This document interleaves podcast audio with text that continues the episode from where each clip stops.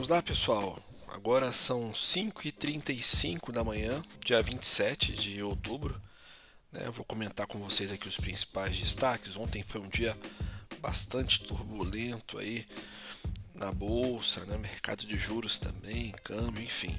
A Ibovespa ignorou praticamente o exterior, registrou uma desvalorização de 2,1% e o índice foi negociado em baixa durante quase todo o dia, né? Surpresa negativa com os dados de inflação do IPCA 15 bem mais altos que o, do que os investidores aí estavam esperando, né? impulsionou bastante as apostas em uma ação mais dura do Banco Central, né? Em sua decisão de política monetária de hoje, né? Com estresse no mercado de renda fixa, a perspectiva também né, de juros mais altos no horizonte, a bolsa respondeu negativamente aí e fechou e uma queda firme aí de volta do patamar dos 106 mil pontos, né? o segundo menor encerramento de 2021. O Ibovespa ele fechou o pregão em queda de 2,11%, chegando aí ao patamar dos 106.419 mil pontos. O índice foi negociado em baixa durante quase todo o dia aí, e as mínimas é, chegaram aí a 106.321 mil pontos.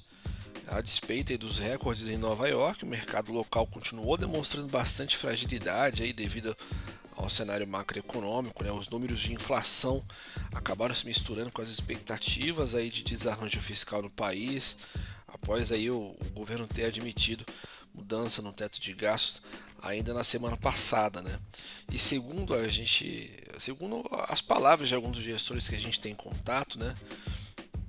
É, o cenário atual é de uma precificação de desarranjo muito grande no país, né? Há um prêmio de incerteza gigante com o fiscal e parece que o mercado de juros ainda anda bastante meio disfuncional, né?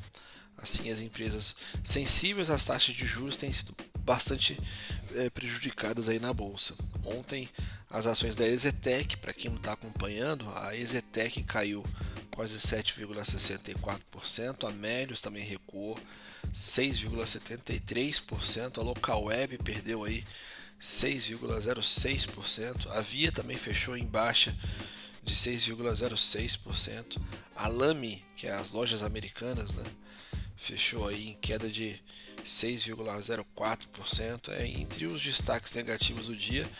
Para quem gosta de acompanhar bastante as redes sociais, o Twitter, foi ali o TC, tá?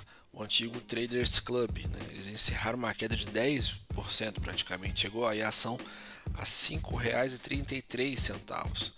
E esse movimento de baixa foi disparado depois que a Empíricos divulgou aí um relatório recomendando que os assinantes montassem uma posição apostando na queda das ações, montando uma posição de short. Tá?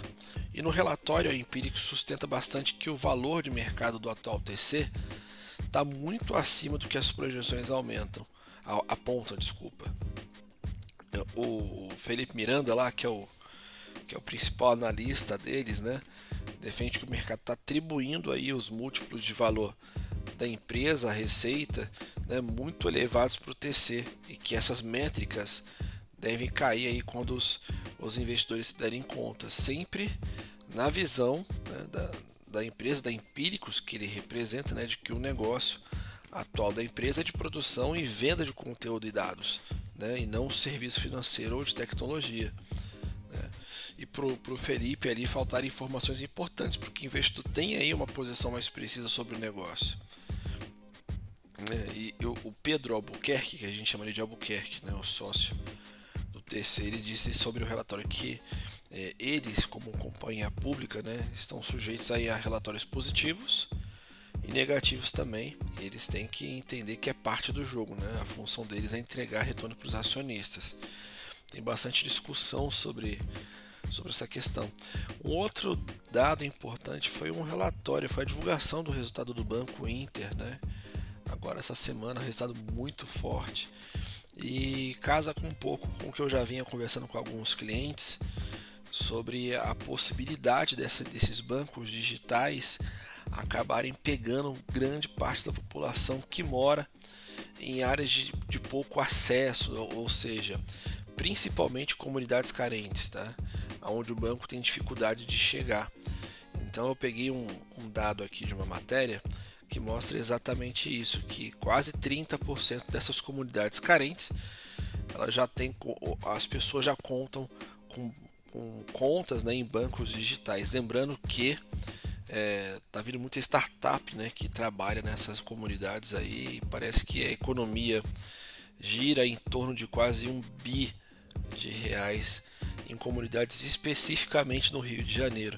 Então a gente tem aí um gap para poder, uma demanda representada para poder cumprir, é, vamos dizer assim, expectativa de chegar a essas pessoas e fazer com que a nossa economia consiga dar um salto aí. Tem muita coisa para ser feita ainda no Brasil.